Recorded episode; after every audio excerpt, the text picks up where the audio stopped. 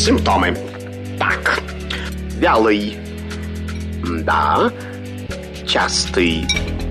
Ну, не всегда. И, наконец, жидкий. О, неужели у меня инфлюэнца? Не занимайтесь самолечением. Заходите к Наталье Троицкой на медицинский форум.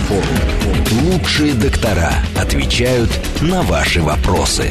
Программа предназначена для лиц старше 16 лет.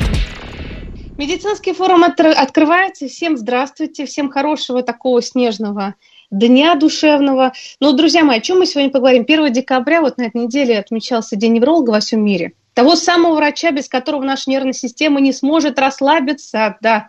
Очень часто самостоятельно не проходят такие состояния, как нервные тики, и, да вообще нервы как-то шалят. Ну и в наше современное время, да, вот э, сами понимаете, без невролога никуда. И еще поговорим о более серьезных состояниях и заболеваниях. Почему развивается инсульт? Причем, к сожалению, помолодевший за последнее время и как вообще профилактика существует этого грозного состояния. Все координаты прямо сейчас скажу, а, чуть-чуть попозже представлю гостя. СМС-сообщение можете прислать на номер плюс семь девятьсот двадцать пять восемь восемь восемь восемь девяносто четыре восемь.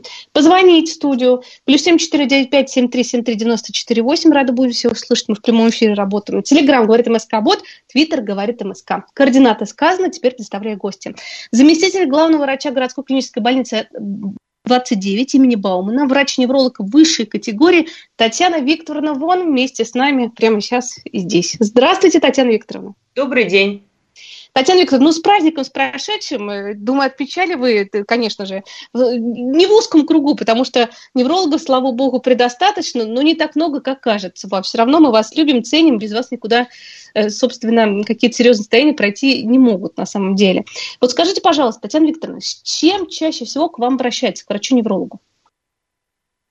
К врачу-неврологу обращаются да. чаще всего, конечно же, это головная боль это боли в позвоночнике, э, потери сознания э, и сосудистые заболевания, в том числе и инсульты, которые острое нарушение, но это такое э, скоропомощное состояние, конечно, и нарушение сна. Да, вот нарушение сна это вообще достаточно серьезное состояние. Просто вот у меня знакомый, кто переболел даже обычным гриппом, да и, и просто какое-то нервное такое состояние, время, и вот э, как раз сезон такой осенне-зимний, у многих нарушается тот самый сон. Про бессонницу, думаю, обязательно мы сегодня поговорим. Может быть, даже какие-то рекомендации для всех дадите общие, Конечно. как с этим состоянием справиться. Но все-таки сейчас давайте с причин начнем возникновения вообще неврологических нарушений, вот этих заболеваний, которых достаточно очень много, да, вот э, на самом деле-то. Ну, нер, да, конечно, нервная система, она, в принципе, у нас реагирует на много факторов. Э, это могут быть эндогенные, то есть возникающие, которые внутри. А, чаще всего это сердечно-сосудистые заболевания, вообще сосудистые заболевания, то, что нарушает кровоснабжение. Это могут быть также опухоли, какие-то воспалительные процессы, а, патологии эндокринной системы, сахарный диабет, гипотереоз, тоже будет поражение системы. А, из, э, из экзогенных факторов, которые действуют извне, это могут быть травмы чаще всего, это э, отравление, алкоголь, наркотики, никотин, курение, э, какие-то специфические марганец, углекислый газ, ртуть, свинец, производство, связанное с ними. Также могут быть э, биологические токсины таких бактерий, как э, ботулизм, столбняк. Эти тоже заболевания. И условно, так сказать, э, болезненные раздражители э, обидеть можно и словом. Тоже может привести к заболеванию, которое, да, неврастения называется. Да, да, вот про которое мы будем говорить. Вот. Да, то есть вот, собственно, угу. многообразие причин. Не говоря уже о том, что есть целый раздел наследственных заболеваний нервной системы или заболевания, причина которых даже неизвестна. Ну так вот она вот особо, особо тревожные, да, как раз вот женщины, вот по поводу неврастении, я думаю, сейчас как раз и коснемся. Это, mm-hmm. вот, это все-таки, Татьяна Викторовна, неврастения, это все-таки заболевание, либо а... это вот, ну, просто характер, что ли, такой. Вот, может быть, прямо расскажем про него, что это такое, если это заболевание. А если это характер, то это уже, ну, диагноз на всю жизнь, да, уже тут смириться, что рядом а... такой человек, да? Хочется сказать, что неврастения – это все-таки заболевание. Оно вынесено в отдельную а, ну, в отдельное заболевание, и причем заболевание, которое считается обратимым, несмотря на выраженность проявлений, и поддается лечению. А, и возникает она, у нее есть причины возникновения э, неврастении, то есть это нельзя любое состояние а, просто плохого характера обозвать. Там э, четкие есть эм, характерные жалобы у пациента, который предъявляет или это слабость физическое, которое возникло, физическое утомление, э, не характерное для человека, у него э, не хватает сил на то, что он делал раньше очень быстро. И умственное, да, переутомление, то есть не может выполнить тот объем работы, страдает память, внимание. То есть вот эти именно эти, есть такие вот, предъявляют жалобы, симптомы, да. И сопровождается это, конечно, Э, как правило, у неврастении есть какой-то провоцирующий фактор. Она начинается с чего-то какая-то какая стрессовая ситуация, смерть близкого человека, какие-то конфликт острый, может быть длительно существующий конфликт дома или на работе. И э, в результате вот этого фактора стрессового э, возникает реагировать, так нерв все начинает реагировать. Надо сказать, что в результате того, что перераспределяется неправильно торможение и возбуждение в системе, то тогда человек начинает думать, что он чем-то заболел. И, как правило, страдает та система, этот орган, в которой уже была изначально какая-то слабость. Э, начинает человек искать у себя какие-то причины, то есть он углубляется в них, делает себе очень много обследований, а ему говорят, что это Органической патологии никакой нету, нужно обратиться к психотерапевту. Но как-то до психотерапевта, к сожалению, такие пациенты очень долго доходят. То есть они ищут, ищут, ищут. То они печень, то желудок. Какой-то, да. да. Ну, то есть, если у э, человека какое-то было заболевание, да, что-то страдал, там, гастрит, то будет, конечно же, акцент на... А, человек будет искать причину в этом и а, обследовать у себя а, желудок, там, угу. сердце, как правило, сопровождается еще э, такой набор жалоб. А набор жалоб будет как? Какие-то мышечные боли нелокализованные, головокружение, головная боль, как правило, напряжение, потому что человек про это постоянно думает, нарушение сна, человек не может расслабиться, раздражительность, и то есть это не то, что плохой характер, вот человек просто вспылил, да, поругался с кем-то. Это набор целых жалоб. Поэтому, но оно требует определенного лечения. Когда человек уже для себя решает, что а, он обследовал желудок у себя, сердце, это не инфаркт. Мало того, это же тревога, которая тоже усиливает это состояние. Но угу. уже, в принципе, Э, доходит до психотерапевта, проходит курс лечения, то все это благополучно проходит. Тут надо понимать, что неврастения – это заболевание, которое возникает по причине какой-то стрессовой ситуации или какой-то конфликтной ситуации, для, э, которая важна для этого человека данного. То есть для кого-то это не важно, а для этого человека важно. Вот он его, ее внутри пока для себя решить не может. Вот, Татьяна Викторовна, я как раз хочу вот э, наших дорогих слушателей призвать, если вдруг для психотерапевтов не дошли, да. ну, дойдите до невролога хотя бы, да дорогие невролога, друзья. Да. Потому что оставлять вот это все, э, как бы, это можно Нельзя. закопаться. Я знаю да. таких людей, которые, к сожалению, вот, ну, помните, мы с вами говорили про психосоматику. Да. Ведь можно и... заболевание себе действительно не то что придумать, оно появится у вас. Оно появится. Мало того, люди идут даже на такие сложные какие-то обследования, ну, э, которые делаются под наркозом. Нету в этом смысла. Тем более, что кажется нам, что ну что там поговорит доктор и ничего не выяснит. Есть шкалы, которые определяют степень депрессии, степень тревоги, по этим шкалам, которых можно объективизировать состояние пациента, уже работать, да, и выявить причину. Иногда просто пациент не понимает, ну, не, видит, не видит выхода из этой ситуации, да, и видит причину, ему легче найти причину, что у него болит какой-то орган, потому что с ним работать легче, да, выпил таблетку, да. уже полечил, чем все-таки вот этот клубок нужно размотать, а для начала все-таки продиагностировать у себя, потому что под неврастенией же э, для, для нее вторичные уже симптомы депрессии, да, могут угу. возникнуть, потому что человек переживает, переживает, а потом приходит такая стадия, когда возникает тоска и уже ощущение, что ты не вылечишься уже, ты, ты просто болеешь и уже никто тебе помочь не может. Тогда, значит, конечно же, э, возникает такие вторичная, вторичная депрессия. Хотя вот депрессия это совсем другое заболевание, и симптомы у них разные. А вот депрессия, э, скажите, пожалуйста, вот она же свойственна в основном, конечно, для каких-то периодов жизни и сезонов, правильно? А депрессия, а депрессия вот она, это заболевание, которое вообще беспричинно возникает. Если неврастения, это всегда фактор, который возник, да, то есть надо поговорить анамнез собрать, то депрессия, она может возникнуть без, это, э, без какого-либо фактора, она имеет цикличность, она э, при депрессии, там уже если при неврастении человек, вот эта слабость всем, то есть он когда после отдыха, у него еще силы есть утром, он что-то может делать, а вот уже к обеду уже сил нету, допустим. При депрессии наоборот, там уже утром человек встает, и ему ничего не охота да, и поэтому тут э, чуть-чуть другие заболевания. Я к чему это говорю, что тут надо идти, э, консультироваться и диагностировать. Вот, При и не заниматься... вроде бы похожести симптомов, да, да. которые в общем, в общем может пациент э, рассказывать и предъявлять, на приеме они все-таки э, характерны то или другое, и это может только определить, конечно, специалист. Вот, потому что получается, смотрите, неврастения, да, вот mm-hmm. все-таки хочется об этом немножко еще поговорить, Татьяна mm-hmm. Викторовна. А, mm-hmm. Получается, что вроде бы человек думает, просто у меня упадок сил.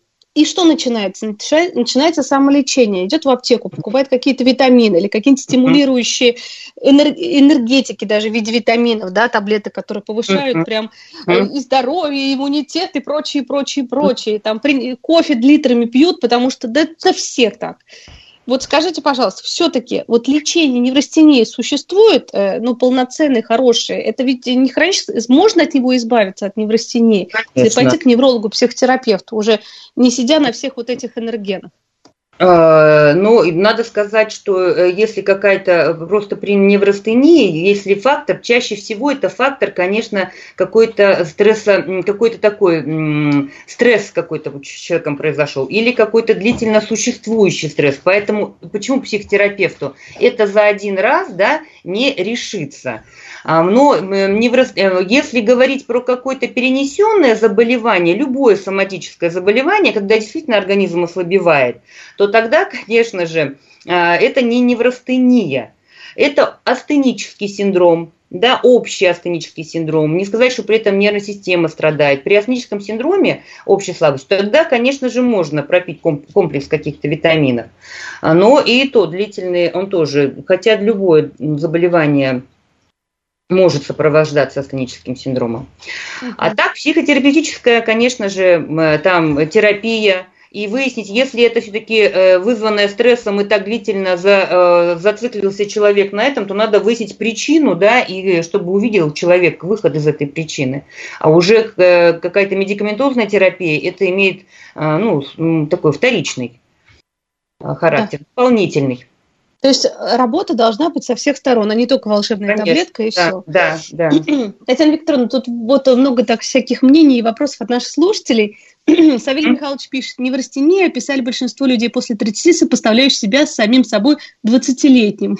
С улыбкой пишет. Ну, вроде как, да, 20 лет были силы, а тут уже да. все, упадок. Вот она и неврастения готовая. А, да, ну в 30 лет еще рано, наверное. Все-таки в 30 лет это еще а, хорошее функционирование, это молодость, поэтому, в принципе, в 30 лет рановато. Вот уже надо сказать, что там а, к 40, к 45, вот тогда вот гормональный фон, конечно, меняется. И тогда уже организм перестраивается чуть-чуть на другую работу. Многие пациенты говорят, допустим, э, возрастная норма. Ну, тот же стеноз, допустим, сонных артерий, где допустимо 20% для определенного возраста, да, когда закрывается сосуд. И угу. очень многие пациенты возмущаются, говорят, что такое норма возраста? Это же не норма. Но, то есть, эм, к определенному возрасту мы все равно подходим с каким-то набором измененных органов, э, при котором функция органа не страдает. Но, конечно же, это не то, что в 20 лет. Ты так уже быстро не идешь, не плывешь, не, не разговариваешь. Хотя все это тренируется. Вот, вот что самое главное, не забывайте об этом. Э, тут пишут, почему э, называется невролог, ведь от слова нерв. Татьяна Викторовна, к вашей тут вот профессии как раз ну, вопрос, почему так называется. Да, ну, потому что нерв, нервная система. Угу. Да, психолог это да, специалист, так же как уролог, невролог. Раньше называли невропатолог, э, от этого названия потом отошли, потому что патолог это тот, кто занимается уже, э, кто умер, патолог. И вот, кстати, да. да поэтому, поэтому невропатолог это, конечно, уже не используется. А, тут такой вопрос. После ковида сделали анализ ДД-мер, а оказалось 533 повышено. Что делать? Большое спасибо. Катерина спрашивает. Ну, вообще связан как раз вот этот вопрос э, с нашей программой, Татьяна Викторовна? Нет, я даже не знаю. Да. Он не связан с нашей программой. Тут, думаю, к терапевту вам нужно идти, либо к гематологу, mm-hmm. Катерина, обязательно. К терапевту. К терапевту там эти э, анализы крови после любого заболевания, они могут нормализовываться на протяжении какого-то времени при любом заболевании. Поэтому, в принципе, это допустимо. Ох, тут такой большой Дмитрий, э, Дмитрий вопрос. Здравствуйте. Идиопатическая фокальная цирквиальная дистония, левосторонний а, латеротортиколис. Ох, клиническая форма. Назначили буталинотерапия к семионам. Сначала был эффект, теперь месяцы все. Принимают также антидепрессанты. Есть какое-то еще лечение? А, ну, э, значит, э, вот такое долгое было название. А вообще, если так сказать, просто это кривошея.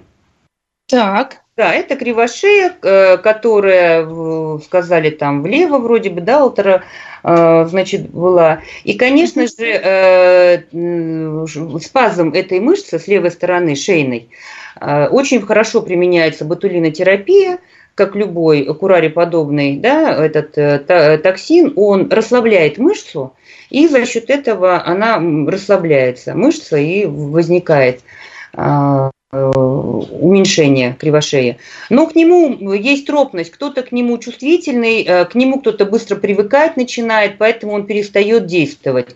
Через какое-то время можно попробовать, а так, в принципе, правильно вы принимаете. А скажите, пожалуйста, вот, э, Татьяна Викторовна, кривошея, это я, я почему-то думала, что это как у младенцев есть такой ну, а диагноз. А это, Э, нет, почему? И он возникает у младенцев, и в принципе, если его, если он выра, о степени выраженности, угу. иногда он не сразу диагностируется, иногда пациенты вырастают уже, но у них он сохраняется.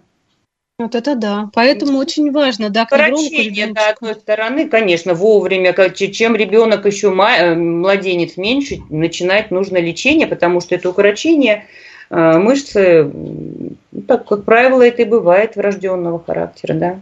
Угу. А вот, Татьяна Викторовна, вот мы совсем не коснулись все-таки, какие заболевания центральной нервной системы встречаются у людей более молодого возраста. Это мы обязательно сейчас к консульту перейдем, потому что вопросы от слушателей тоже есть, мы поговорим об этом. А какие у старшего возраста? Вот на данный момент. Ну, вы сказали да. в начале эфира, да, что молодые больше с головной болью у нас, да? Ну, головная боль – заболевание позвоночника, боли, потому что в молодом возрасте, когда человек работоспособен, ему, конечно, нужно быть, э, чтобы не, не, не нарушало никакую функцию его нервной системы, ни боль, ни двигательные какие-то. Поэтому это а, длительно такие стойкие головные боли, и чаще всего это заболевание позвоночника, потому что сидячий образ жизни, и, конечно же, начинает болеть позвоночник. Дегенеративно-дистрофические изменения, сколиозы. Вот это...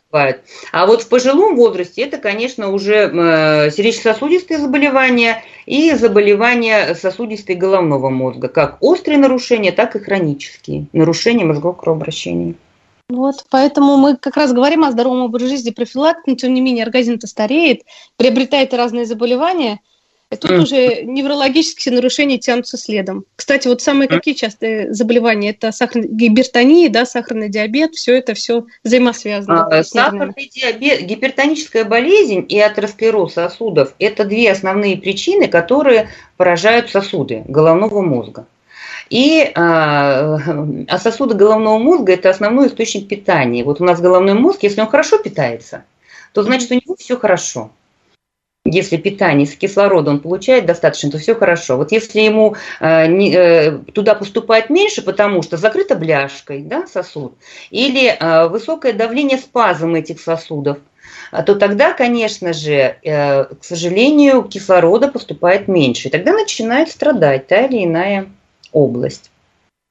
Ну, не говоря о том, что при гипертонической болезни длительно, особенно если она не, э, пациента не лечится, там в мелких сосудах происходят такие микроаневризмы.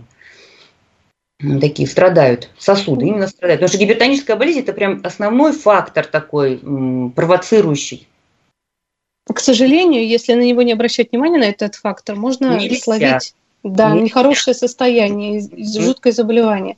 Вот да. задаю вопрос от слушателя. День добрый. Если инструментальные научные изменения состояния медитации молитвы можно влиять на э, э, нервные заболевания медитации? Мне здорово помогло, Вадим пишет. Ну, э, значит, э, какой-то аутотренинг, медитация, конечно, это состояние такого покоя всей вашей нервной системы, когда вы приходите в норму. Это очень важно и очень... Ну, это вообще люди, которые это, э, этим умеют заниматься, и кто это может делать регулярно делают, конечно, очень хорошо. Потому что а, хуже, когда ты бежишь, а, и живешь в таком режиме, да, даже подумать некогда на автомате.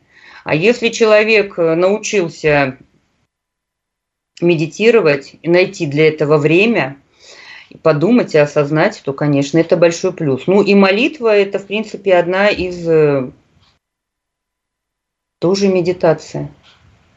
Одна Поэтому... из форм.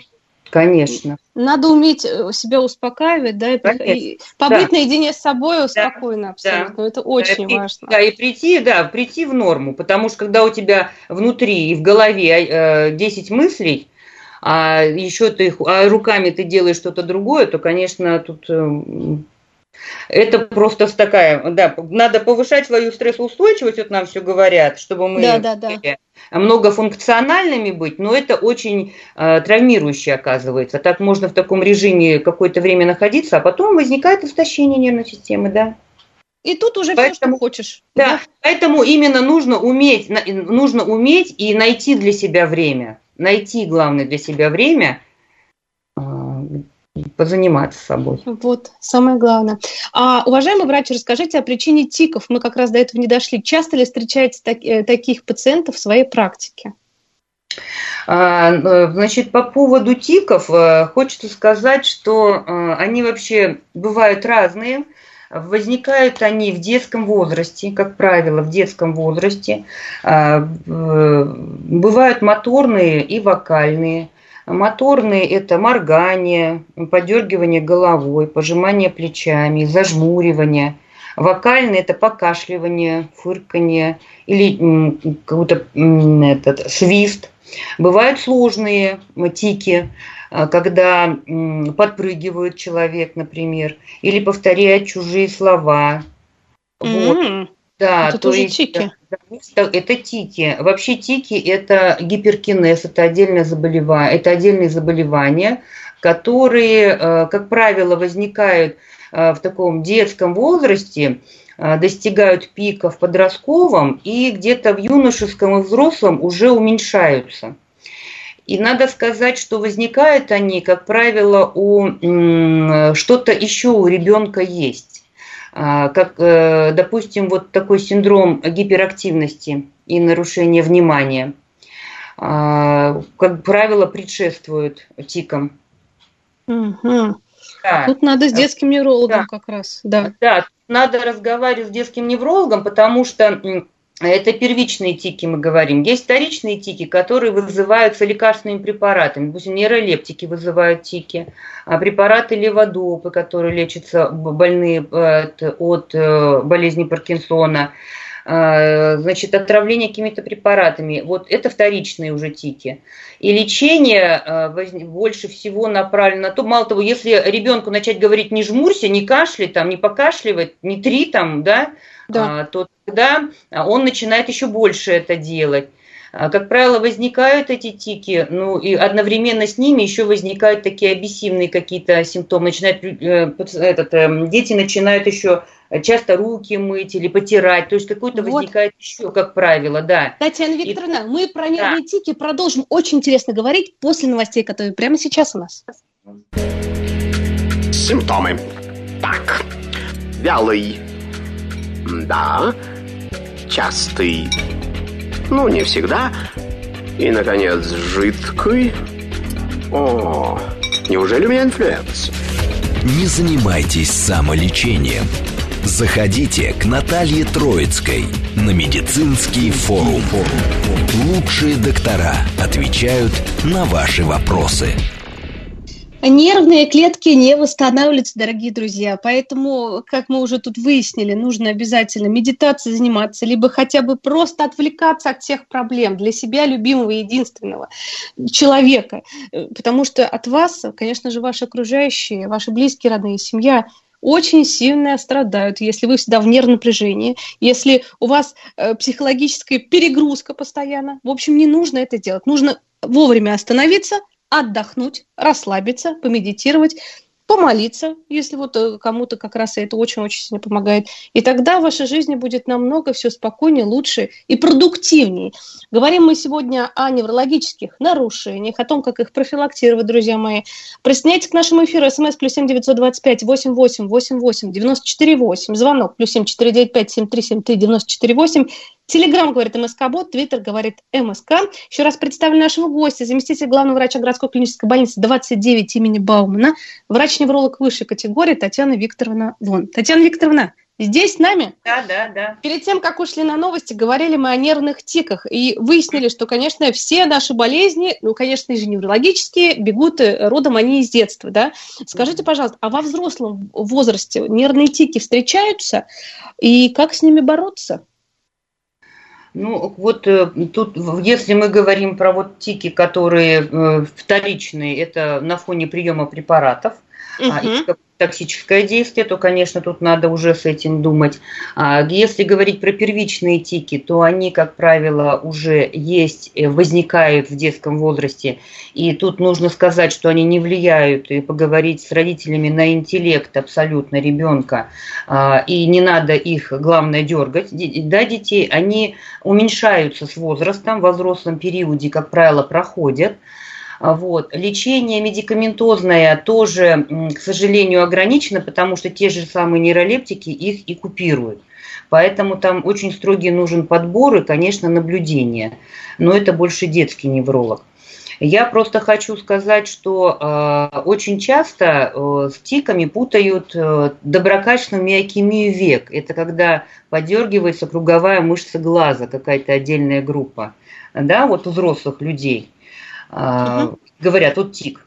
Да. Это называется, вот, это, вот это не тик, это как раз таки вот называется доброкачественная миокемия. Возникает она в результате переутомления, недосыпа, злоупотреблением кофе или курением, и лечения не требует. Достаточно не пить кофе, ну, отдохнуть, выспаться. И тогда все пройдет. Да, то есть это даже состояние, которое не нужно. Вот в взрослом возрасте чаще всего говорят, вот у меня там нервный тик. Но это круговая мышца глаза, которая просто переутомилась или перевозбудилась от э, чего-то такого, там кофе, курения, что стимуляторы какие-то. Угу. То есть нужно спокойно полежать, да. отдохнуть, и все установится, и глаз перестанет да. дергаться. И глаз перестанет дергаться, да. А, вопрос от слушателей. Э, Татьяна Викторовна, тут про инсульт спрашивают уже несколько вопросов. Да. Э, меня инсульт щелкнул в 25, правда маленький, только на пол лица. Как угу. так-то? А расскажите, пожалуйста, вообще, вот мы говорим, что, к сожалению, большинство заболеваний вообще всех, онкологических, сердечно-сосудистых, помолодели. И, к сожалению, что раньше вот инсульт, да, он поражал людей более старшего возраста, сейчас, к сожалению, с инсультом попадают в больницы молодые совсем люди. Угу. Вот почему это возникает, и вообще, ну, профилактика какая-то существует, помимо того, что действительно здоровый образ жизни, и спокойнее ко всему легче относиться, либо это ну, неизбежно, если вдруг... Э, вообще, это может быть какой, какая-то, какая-то наследственная причина инсультов? Э, причина инсультов, вот как да. я уже говорила, это все-таки в два заболевания. Гипертоническая болезнь, атеросклероз и их сочетание. Но э, дальше э, многообразие идет. Любой сахарный диабет, ожирение, в молодом возрасте прием контрацептивов. А почему? Потому что свертываемость крови увеличивается, да, и тромбообразование усили, увеличивается. Если, допустим, инсульт в молодом возрасте, 25 лет это, конечно, молодой возраст для инсульта, а и тут, конечно, нужно смотреть, есть патология сердца, пороки сердца, которые компенсированы относительно, но в сочетании, допустим, если э, молодая девушка принимает контрацептивы, то уже два фактора они уже могут привести. А есть другие заболевания, как антифосфолипидный синдром, то есть это может, имеет место быть. А в принципе профилактика инсульта заключается в том, чтобы убрать факторы риска. Ведь гипертоническая болезнь, она может быть и 18 лет. У нас почему-то так думают, что это болезнь пожилого возраста. Да, да, да, да, да, да говорят. Нет, ну, это, это заболевание, да, э, причем гипертоническая болезнь, она тоже может быть при заболевании надпочечников, почек, да, патологии сердца, которая может быть и в молодом возрасте. И э, главное ее выявить, и выявить ее причины, и добиться тех результатов. Вот есть такое целевое значение артериального давления 140 на 90, да. Вот все, что выше этого давления, считается патологией. Почему? Потому что выявили, проверили, посмотрели, измерили, что при давлении до 140 на 90 никакая, никакая система, ни сердце, главные два органа у нас, да, ни головной мозг не страдают. Вот при таком давлении, не выше этого давления, достаточное количество кислорода поступает у нас в головной мозг. А если же, если же уже выше давление, то тогда уже спазм сосудов. А объем крови у нас один и тот же. Поэтому, извините меня, она начинает скорость свою увеличивать. Тогда мы Э, возникает кислородоголодание. Не говоря о том, что длительно существующая гипертензия злокачественная, которые пациенты поступают, они приним, им подбирают терапию, они ее принимают, а потом дома почему-то думают, что все это будет само по себе регулироваться. И Нет. нужно понять, что да, если подобрали терапию, то ее нужно принимать. А вот мы говорили тоже про возраст. Определенный возраст, обмен веществ, он у нас замедляется в любом случае. Э, замедляется и то, что в, у молодых женщин считается вот эта эмоциональность, а, вспыльчивость э, эстрогенами, да, гормонами. Но вот да. эти же самые гормоны, они поддерживают э, сосудистую стенку эластичной и способствуют тому, чтобы никакие жиры не задерживались в сосуде они израсходуются. А вот когда эстрогены снижаются уже, определенный возраст да, возникает, то тогда обмен веществ замедляется. И, естественно, вот атеросклероз а, начинает прогрессировать. Если в купе это еще и сахарным диабетом, когда эндотели внутренней стенки сосуда страдают, то, конечно же, эти бляшки да, атеросклеротические, они начинают расти. И вот они закрывают уже сосуд. Поэтому главное а, профилактика инсультов. Вот защититься от инсульта можно тем, чтобы проверять давление, чтобы было нормально, и чтобы сосуды, которые доставляют кровь головному мозгу, они были а, функциональном состоянии своем. Тем более, что есть такие методы сейчас диагностики, называется это ультразвуковое дуплексное сканирование, ставится датчик на сонную артерию, а, можно посмотреть сосуды головного мозга и определить скорость кровотока, есть ли там бляшка, сколько она закрывает сосуд, насколько. И эта бляшка рыхлая или не рыхлая, может ли кусочек ее оторваться и закрыть более мелкий сосуд. А также можно делать эхокардиографию, это сердце у нас, где тоже могут образовываться тромбы. Особенно ча- часто возникает а, у больных с нарушением сердечного ритма, да, когда сердце бьется неравномерно и способствует тому, что там могут образовываться тромботические массы. То есть э, арсенал э, того, чтобы какой-то пройти чек-ап к определенному uh-huh. возрасту и посмотреть у себя, э, у тебя хорошо функционирует да, ритмично сердце, у тебя сосуды э, шеи и головы проходимые, у тебя нормальное давление, то есть ты, ты кровоток головного мозга, ты его питаешь достаточно. Вот. Это и сам... считается профилактика инсульта.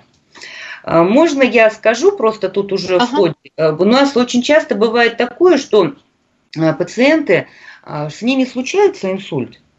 Вот девушка сказала, что у нее инсульт только лица, да, значит, угу. есть такой в домашних условиях выявление инсульта. Тест называется FAST. Лицо, рука, речь и время.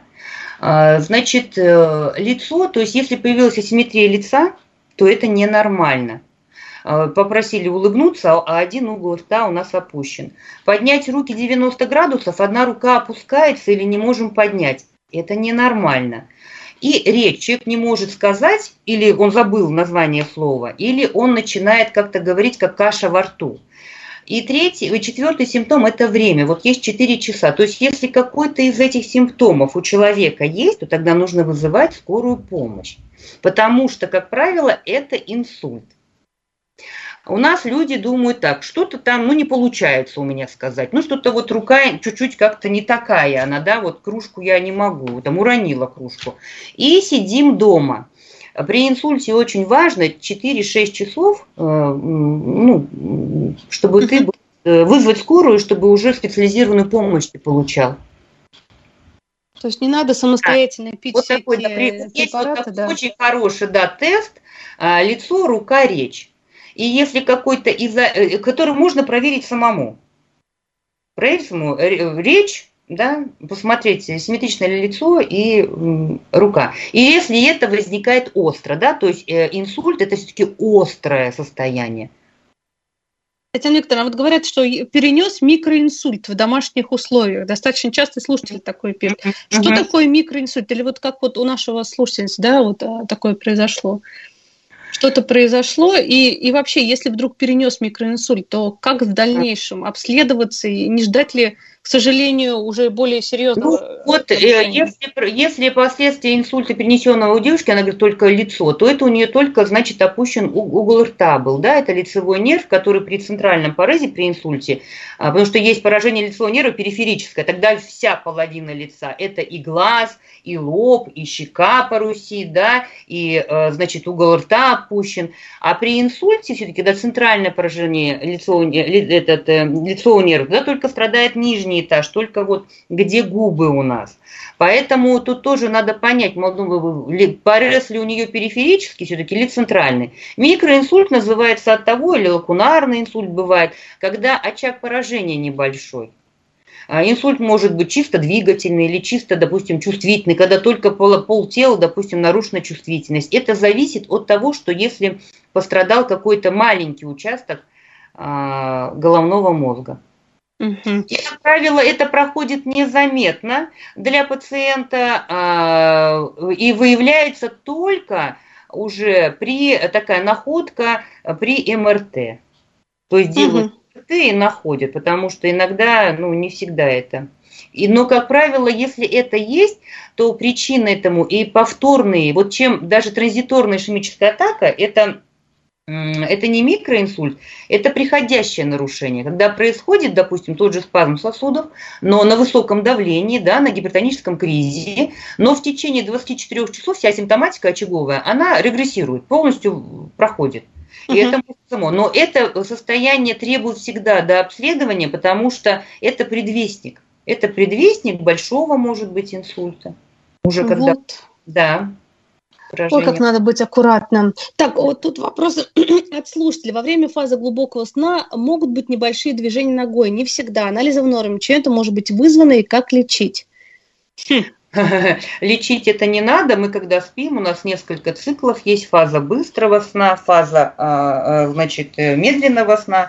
И вот фазу быстрого сна, когда мы а, видим сны, в это время у нас, даже если посмотреть, это, и зрачки, этот, э, белки, этот, глаза двигаются, и в это время мы можем совершать какие-то движения активные, э, и в это время мы видим сны. То есть это нормальное состояние. Угу. А мне 59 лет, есть диагноз гипертоническая болезнь, но последние два года часто бывает давление 110, 105 на 55, 60, 65. Нижнее низкое давление, насколько опасно, надо ли его корректировать? Елена спрашивает. А, ну, 55 не такое низкое. Потом, если человек страдает гипертонической болезнью и принимает препараты, то тут надо просто поработать с дозами, посмотреть. Да, что, что принимает. Или на фоне вообще человек перестал принимать препараты, и даже без препаратов такое давление. Тут вот как-то уточнить надо. Ну, 110 на 50 это не сказать, что очень низкое давление. Э, такой вопрос. Потеря обоняния и вкуса при коронавирусе – это неврологические нарушения или нет? Ну, это нерво, неврологические проявления, да. Вот мы уже, на самом деле, много раз э, рецепторы. говорили, поднимали тему да, этого в эфире. Рецепторы, да. да. Угу. Угу. Поэтому Очень... главное, они восстанавливаются в течение полугода-года. Да, Поэтому да тут... даже. Да, вот, кстати, вот советы, я помню, у нас были советы врачей, что какой-нибудь эфирные масла почаще вдыхать, и тогда можно быстрее восстановить. Как ну, раз. раздражать, раздражать обонятельные луковицы, да, чтобы этот, но Ничего не могу сказать. Опыта нет такого. А, так, такой вопрос. Э, в квартире шум от э, электролиний. Обращаясь к неврологу, назначили лечение. Какие медицинские экспертизы нужно провести в квартире? Ну, вот, вот тут вопрос несколько раз слушателей, э, слушатель написал, что да, что, к сожалению, вот не очень хорошее, я поняла, что расположение дома очень а, близко к линиям электропередач. Угу. Ох, ну тут вообще мы, мы, кстати, говорили, Татьяна Викторовна, я помню, э, уже на эту тему с кардиологами, с неврологами, когда вот такие составляющие вообще в, в мегаполисе жизнь, она для нервной системы, ну, губительно, на самом деле, чего уж тут говорить. Угу. Потому что и шум от магистрали, и вот линия электропередачи рядом с домом. Угу. Ну вот как можно как-то как-то можно что-то посоветовать слушателю, как вот себя тут, не знаю, спасти, что ли, свою нервную систему? Звукоизоляция в доме. Только звукоизоляция. Ну, ну получается. Ну... Каким образом это сделать, если человек это слышит, да? Это очень, конечно. Я понимаю прекрасно слушатели, что это очень тяжело и сложно. Таких. Ну что тут сделаешь? Либо менять уже место жительства. Да, да. Потому да. что тут просто вот ну никак. А, так, а проблемы с седалищным нервом, боли в ноге лечится? Слушатель спрашивает. Значит, э, боли в ноге. Значит, боль в ноге, ну там про седалищный нерв, потому что боли в ноге могут быть причины очень много. А, начиная от, что, что именно болит. Тазобедренный сустав. Или действительно это нерв, который выходит из э, позвоночника все-таки, да? А, это, это может быть, э, мало того, заболевание сосудов. Нет ли там тромбоза, конечно. Тром... Поэтому тут, честно говоря, как-то какой-то бы еще информации причины боли в ноге. А, вот, когда кстати... она болит, когда, когда, когда болит, когда появилась, э, на, какую, на фоне каких препаратов э, э, было облегчение, обращались ли куда-то. Но мало того, есть еще у нас э, нога может болеть. Болит она до колена, а болит ли она только в ягодичной области, потому что если это ягодичная область, это может быть и э, крестец, это может быть и подвздошно-крестцовое сочленение, которое часто тоже болит. Это может быть и синдром грушевидной мышцы, когда спазмируется мышца, и там проходит седалищный нерв, действительно он, значит, ущемляется. Поэтому, конечно, нужно дифференцировать. Там очень много образований, которые могут болеть. И отдавать много. Вот так вот. Татьяна Викторовна, мы не коснулись такого вопроса. К сожалению, сейчас такое время скользкое, да, все, зима наступила и понеслось. Там травматологи у нас не расслабляются и не расслабятся теперь точно. Тем более уже знаю, что нас ждет такая снежная зима, и периодически будет и оттепель, и гололед, и все, что хочешь. Вот, сотрясение мозга головного, да, в принципе, как бы, вроде бы все так относятся к этому, ну, упал, стукнулся головой, полежал дома два дня, все прошло. А давайте все-таки об этом говорим, чтобы вот, не дай бог, да, потом не было никаких серьезных последствий. Вот сотрясение мозга, вообще, если человек упал, стукнулся головой, как себя вести, как понять, что что-то серьезное происходит, и при каких симптомах уже ну, надо вызывать скорую помощь или хотя бы ехать в травпункт, если что близкие отвезли туда человека. Любая черепно-мозговая травма, а, а это может быть сотрясение головного мозга, это может быть ушиб головного мозга, а, это может быть э, перелом черепа, значит, она обязательно а, требует обращения к врачу, причем в травпункт ли это будет, ближайшая больница. Если это случается на улице, пусть вас везут в больницу. Если мы говорим о сотрясении головного мозга, там диагноз ставится, это функциональное нарушение, при нем не страдает э, сам анатомический головной мозг, но только функция страдает головного мозга. Но э, там очень важно, что больной, он, э, он хотя это амнезирует, теряет сознание. Вот если при падении человек теряет сознание, то тогда уже диагностируют сотрясение головного мозга. Для чего нужно обязательно обратиться к врачу? А, как говорил у нас, э, когда мы учились, что нету легких травм, есть легкое к ним отношение. Сотрясение головного мозга при всем своей, э, там два дня поболела голова и прошла, через полгода очень часто дает последствия. А, вплоть до симптоматической эпилепсии. Да? Это вот просто сотрясение, как казалось бы, пациенту было. И на период, когда этот эпизод случился, нужно обязательно сделать э, ряд исследований. Осмотр окулиста, который покажет, есть ли ангиоспазм сосудов сетчатки. Потому что сосуды сетчатки – это сосуды головного мозга, вынесенные периферию. По ним можно судить, что значит спазм идет везде.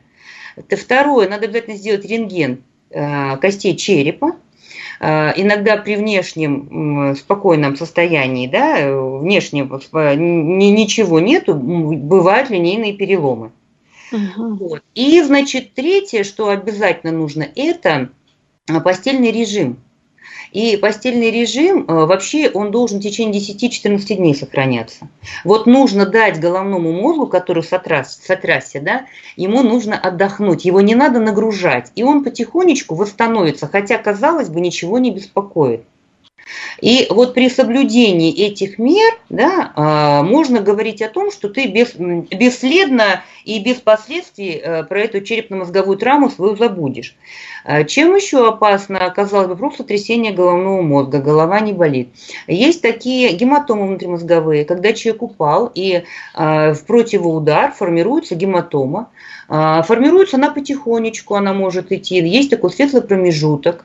И до двух недель вот он упал, человек, ему даже он не помнит, может, он сознание не терял, ну, ударился головой, ну, была большая шишка. А да. через две недели случается дома уже, э, человек теряет, ну, там, кома, человек приводит в коме, и там появляется субдуральная какая-то гематома. И уже анамнестически понимаешь, что человек две недели, 10 дней тому назад, он упал потому что есть небольшое количество свободного в головном мозге, вот оно заполняется пока, да, человек нормально, светлый промежуток, а потом внезапное ухудшение состояния. Поэтому любая черепно-мозговая травма, она требует, э, без разницы возраста, ребенок это, взрослый человек, э, пожилой человек тем более, значит, необходимо сделать рентген черепа, осмотр окулиста, осмотр невролога. Три Три вот таких вот вещи. Вот так вот. И не да. говори, что ничего страшного, полежу и все пройдет.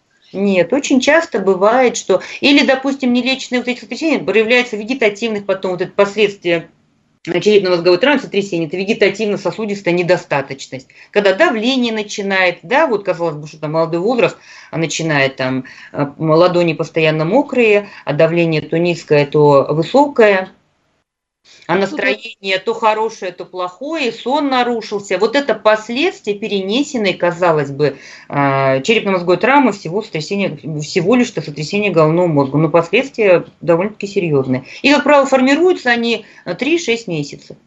Угу, 3-6 месяцев. Да, да. Поэтому для всех наших слушателей говорим, дорогие друзья, если вдруг что-то произошло, либо сейчас, э, конечно же, и нер... Э, впереди новогодние каникулы, и на горках покататься, там и здесь и на каток сходить с семьей. В общем, если что-то такое произошло, кто-то упал, стукнулся, и вроде как лежать ничего страшного, обращаемся к врачу. Все, не занимаемся там ничего, думаем, да ничего страшного и прочее, все. Нет. Лучше, чтобы ничего страшного не было, идем к врачу, обследуемся, и тогда выдыхаем что все было хорошо. Татьяна Викторовна, да. эфир завершается. Очень интересно с вами говорить. Еще очень много вопросов от слушателей. Обязательно скоро обязательно встретимся еще раз и поговорим, обсудим все наши неврологические заболевания, что с этим делать, а лучше как их профилактировать, чтобы быть совсем здоровыми. Об этом мы отдельно тем программы обязательно сделаем. Благодарю вас. Спасибо. Заместитель главного врача городской клинической больницы 29 имени Баумана, врач-невролог высшей категории. Татьяна Викторовна Вон была вместе с нами. Спасибо. Спасибо, до свидания.